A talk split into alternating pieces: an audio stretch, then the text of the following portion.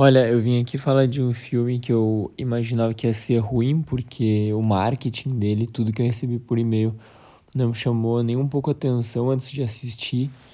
Até, inclusive, antes de dar play, eu tava pensando, meu, por que que eu olhei esse filme e gastar uma hora e quarenta e oito da minha vida? Sendo que deve ser um daqueles filmes terror B que não tem nada a acrescentar na minha vida. Porém, estava um pouquinho enganado. The Twin, né, Gêmeo Maligno desse ano. Tem a Teresa Palmer, pra quem não lembra, aquela menina loira de Eu Sou o Número quatro e alguns outros projetos. Mas é um filme que me lembrou, em certa medida, do Midsommar lá.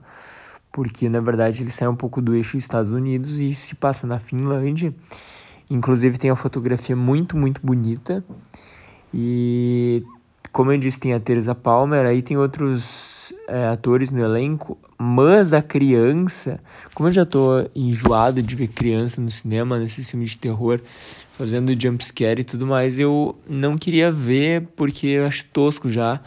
Já cansei dessas crianças sem graça que não dão medo, mas uh, eu não tenho medo porque o Brasil está tão assustador, né?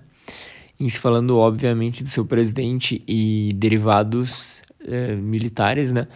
Mas eu acho que não me assusta mais aquelas caretas e tudo mais. Eu, sinceramente, não gostei muito da atuação do guri. Achei muito eh, sem carisma mesmo, assim. Ele parece que faz um terror por um terror. Parece que os pais estão fazendo um outro filme e a criança está fazendo um, um nada a ver, Chiquitita, sei lá.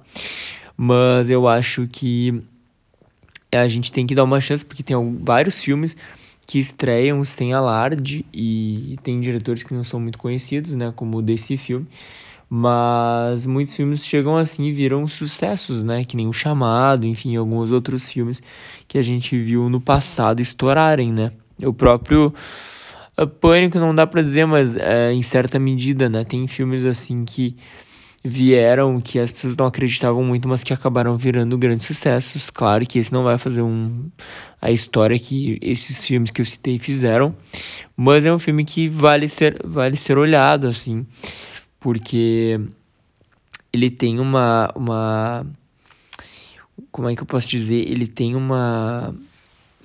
Uma questão que tu não sabe o que que tá acontecendo e tu só vai saber pro final, inclusive que é um final muito surpreendente. Eu não vou dar spoiler pra não acabar a graça.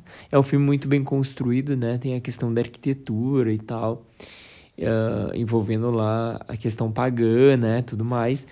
É um filme que, de certa forma, fala de instinto materno, né? Tem toda essa questão pouco delineada, mas dá pra ir mais fundo, assim, se tiver uma noite de amigos é, assistindo esse filme e ou uma roda de violão e tudo mais.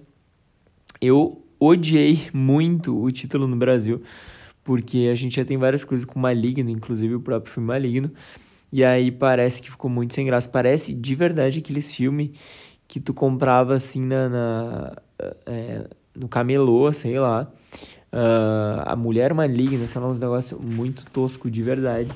O que tira total a vontade de ver, sabe? Então, o nome inglês, pelo menos, eu achei um pouquinho mais interessante, que é The Twin, né? Então, tem mais uma, uma, uma pegada melhor. Mas uma criança que, assim, incrível é o Jacob Tremblay, aquele menino do Extraordinário e O Quarto de Jack e tantos outros filmes, que é muito carismático. Aí, como a gente tá acostumado com essas grandes atuações de criança, quando tem uma criança dessas atuando, tu fica, what the fuck? Tá, mas o filme vale a pena ser assistido. Eu acho que eles arrasaram nas performances, né? Inclusive a senhorinha lá da Finlândia, que lembra muito a aquela mulher da Entidade, eu acho que é. Mas aquela mulher da Entidade, inclusive, eu acho muito tosca. Eu acho essa senhorinha ele muito fidedigna, eu gostei bastante. Mas, assim, espero que gostem. Ah, eu falei tudo, mas não falei a sinopse do filme. É um casal que tem gêmeos, aí uma das crianças morre lá no parto, é, e aí eles se mudam pra Finlândia, pra casa do marido da mulher.